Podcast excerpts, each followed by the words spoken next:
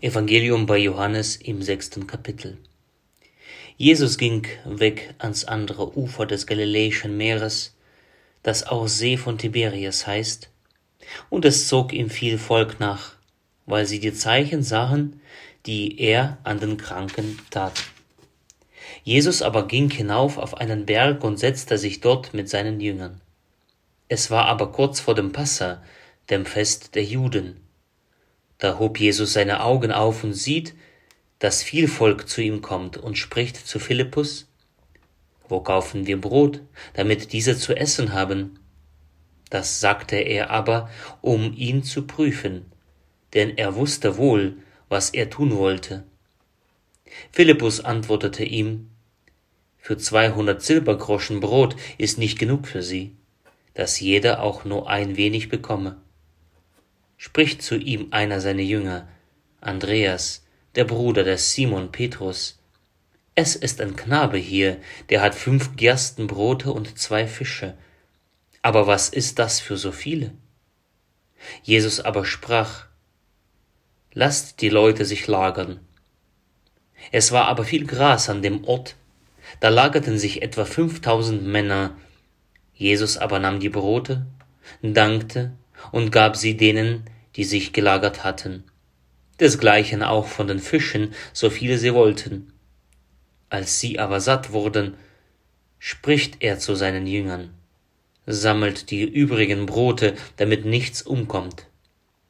Da sammelten sie und füllten zwölf Körbe mit Brocken von den äh, fünf Gerstenbroten, die denen übrig blieben, die gespeist worden waren.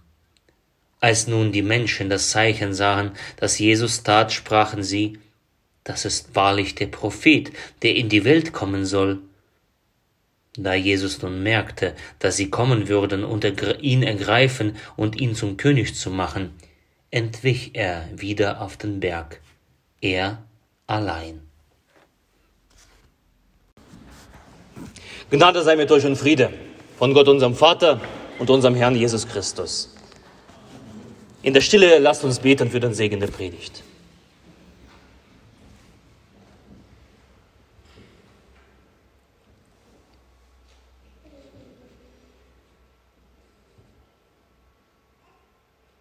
Herr, dein Wort ist meines Fußes Leuchte und ein Licht auf meinem Wege. Amen. Ihr Lieben, was sollte man essen, damit es einem gut geht? Es ist eine gute Sache, sich mit Essen zu beschäftigen. Und viele Menschen auf der Suche nach einem optimalen Speiseplan, der das Leben verändert, sie interessieren sich eben danach, was man essen sollte, damit es einem gut geht. Ich habe die Frage mal gegoogelt, was sollte man essen, damit es einem gut geht? Ihr könnt das zu Hause nachprüfen. 300 Millionen Ergebnisse spuckt Google aus und da ist die Rede von ausgewogener Ernährung, vom Essen, das uns fit hält. Sieben Lebensmittel, die Sportler am besten täglich essen sollten. Das habe ich mir gleich notiert. Gesunde Ernährung, 13 Tipps für ein vitales Leben. Und dann drei Faustregeln für jeden Tag haben mich besonders interessiert. Drei kann, kann sich auch jeder merken. Grün muss das Essen sein. Essen in Maßen, nicht in Massen und eiweißreich muss das Essen sein. Ein guter Artikel, der diese drei Regeln aufstellt, um am Schluss zu Schlussfolgern, in der Ernährung gibt es keine für jedermann gültigen Dogmen. Deshalb sollte jeder für sich herausfinden, was ihm gut tut, was ihm schmeckt. Und ja, manchem schmeckt auch eine Schweinshaxe mit einem ordentlichen Gerstengetränk, aber darauf wollte wahrscheinlich Artikel nicht hinaus. Es ist die Rede von ungesundem Essen, also Speisen, die wir auslassen sollen, auf die wir nicht zurückgreifen sollen. Und sich damit zu beschäftigen, was gut ist, was schlecht ist für uns, das ist gut und das kann sich lohnen. Ich empfehle das jedem. Auch Jesus ist daran gelegen, dass es Menschen gut geht. Damals an einem Ort, wir haben es gelesen, Jesus wollte allein mit seinen Jüngern sein, aber dann zog das Volk, wir lesen, da hob Jesus seine Augen Also er sah auf und sieht, dass viel Volk zu ihm kommt. Menschen strömen zu Jesus. Und was macht dann Jesus? Natürlich muss er bei den Menschen sein. 5000 Mann mit ihren Familien kommen zu Jesus und sie sind hungrig. Was macht man mit ihnen? Wie speist man sie? Jesus macht ein Wunder. Aus fünf Broten und zwei Fischen und alle werden satt. Und so fängt das sechste Kapitel im Johannesevangelium an. Mit einem großen Wunder, mit einem Speiswunder. Jesus speist diese Menschen. Und dabei könnte man es doch belassen. Die sind alle satt. Ist doch in Ordnung. Lass sie noch nach Hause gehen. Jesus, der Wundermann, und die Brotvermehrung, eine tolle Geschichte für die Kinder. Aber es bleibt nicht dabei. Dieses Brotvermehrungswunder ist nur ein Hinweis auf das, was danach kommt in dem Kapitel 6 des Evangelisten Johannes. Die Wunder im Johannesevangelium sind Zeichen. Sie deuten auf etwas viel Tieferes, auf eine tiefere Wahrheit hin. Sie weisen darauf und sagen, schau hin auf diese Wunder und schau dahinter. Es lohnt sich für dein Leben. Und die Speise, die Jesus hier gibt, er stellt aus fünf Broten und zwei Fischen. Sie deutet auf eine andere Speise hin. Der Hunger, den, die Menschen mitgebracht haben, deutet auf einen viel tiefer sitzenden Hunger hin. Und Jesus weiß davon. Der Hunger unserer Seelen. Und somit verändert sich die Ausgangsfrage, was sollte man essen, damit es einem gut geht, zur Frage, was sollte man essen, damit die Seele satt ist. Zur Frage, was sollte man essen, um ewiges Leben zu haben? Gibt es ein Essen, das mir ewiges Leben gibt? Gibt es ein Essen, das mich aufbaut? Gibt es ein Essen, das mir Freude schenkt? Und die frühen Christen, und jetzt wäre ein guter Augenblick für ein Bild, die frühen Christen aus dem Ort Tabka, also am Nordufer des See Genezareth im nördlichen Teil Israels, kannten diese Frage, was sollte man essen, um ewig zu leben? Und sie beschäftigten sich damit. Sie haben im vierten oder fünften Jahrhundert eine Kirche gebaut, genau in diesem Ort, wo Jesus die Brote und die Fische vermehrte, um Menschen zu speisen.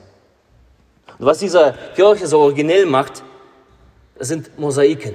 Die sind bis heute erhalten in der gesamten Kirche, Mosaiken. Und dieses eine besondere Mosaik, dieses besondere Brot- und Fische-Mosaik, das seinen Platz findet vor dem Altar. Zwei Fische um einen, Brot, um einen Korb mit Broten. Und darin, im Korb, vier Brote an der Zahl. Statt fünf Brote von Jesus, seine Geschichte, liegen vier Brote in diesem Korb, in dieser kleinen Kirche vor dem Altar. Hat sich der Künstler verzählt? Hatte er keine Musiksteine mehr, sodass er ein fünftes Brot mit reinbauen konnte? Es war so gewollt. Vier Brote im Korb. Vier Brote, das ist die Geschichte, die wir gelesen haben. Doch das fünfte Brot ist die Antwort auf die Frage, was sollte man essen, damit die Seele satt wird. Das fünfte Brot lag gleich daneben in dieser Kirche. Dieses Mosaik mit den vier Broten unter dem Altar und das fünfte Brot auf dem Altar. Bei der Feier der Eucharistie des Abendmahls verwendet, dieses fünfte Brot. Es lag da, um die feiernden Christen in der Gegenwart dieses Brot des Lebens für sie zu werden. Und Jesus nach dieser Geschichte sagt, ich bin das lebendige Brot, das vom Himmel gekommen ist. Wer von diesem Brot isst, der wird leben in Ewigkeit. Jesus sagt, du kannst essen, so viel du willst an normalen Essen, du wirst immer Hunger haben. Aber es gibt ein Brot und das bin ich. Ich bin vom Himmel gekommen für dich, damit deine Seele satt ist. Damit deine Seele lebt in Ewigkeit. Und wer dieses Brot nicht isst, sagt Jesus, er wird nicht leben. Das ist, wird gleich Jesus nach der, dieser Begebenheit mit den Broten, mit der Vermehrung der Brote und der Fische den Menschen sagen und verweist darauf, das, was hier geschehen ist, hat eine viel tiefere Bedeutung über dieses Wunder hinaus. Wunder wollen jeder sehen, aber dahinter zu blicken. Es ist ein Gleichnis. Das ist die Antwort auf die Frage nach dem Hunger meiner Seele, die Lösung nach der Suche nach dem ewigen Leben das Brot vom Himmel. Jesus wird sagen, wahrlich, wahrlich, ich sage euch, wenn ihr nicht esst das Fleisch des Menschensohnes und trinkt sein Blut, so habt ihr kein Leben in euch. Wer mein Fleisch isst und mein Blut trinkt, der hat das ewige Leben. Wer dies Brot isst, der wird leben in Ewigkeit. Und Jesus verweist auf sich selbst. Ich bin das Brot des Lebens. Er ist das Brot für die Seele. Das, dieses fünfte Brot, was im Korb fehlt, liegt für die Christen da auf dem Altar, um es alle Zeit zu erfahren im heiligen Mahl. Damals einige Menschen, die physisch satt wurden von diesen 5000 und plus ihrer Familien, blieben Sie haben gegessen, sie haben das Wunder erlebt, aber sie blieben anschließend Jesus fern. Sie hatten eine Zeit mit Jesus, ja, doch sie, doch sie gingen wieder fort. Doch einige blieben. Sie blieben an diesem Brot des Lebens. Und wir haben gelesen in der Apostelgeschichte, und sie blieben in der Lehre der Apostel, im Gebet, in der Gemeinschaft und im Brechen des Brotes. Sie blieben an diesem Leben. Sie blieben in der heiligen Kirche. Sie blieben. Diese Menschen bauten später diese Kirche mit dem Mosaik und sie wussten von diesem Brot des Lebens, das sie zum Leben führt, ihr Glauben stärkt und ihnen Heil schenkt. Sie blieben. Sie versammelten sich um dieses Bild des Mosaik. Sie versammelten sich um, um den Altar um diesen Tisch und taten das, was Jesus für sie zurückgelassen hat, das Brot des Lebens. Wer dies Brot isst, er wird leben in Ewigkeit. Und die liebe Konformanten, auch liebe Gemeinde, Jesus bereitet euch eine Speise vor. Er bereitet euch eine Speise vor für eure Seelen. Jesus schenkt sich euch in Brot und Wein. Jesus ist das Brot des Lebens. Er will es stets sein und regelmäßig. Er gießt uns in den Kelch ein, den Trank des Heils, für euch gegeben, für euch vergossen.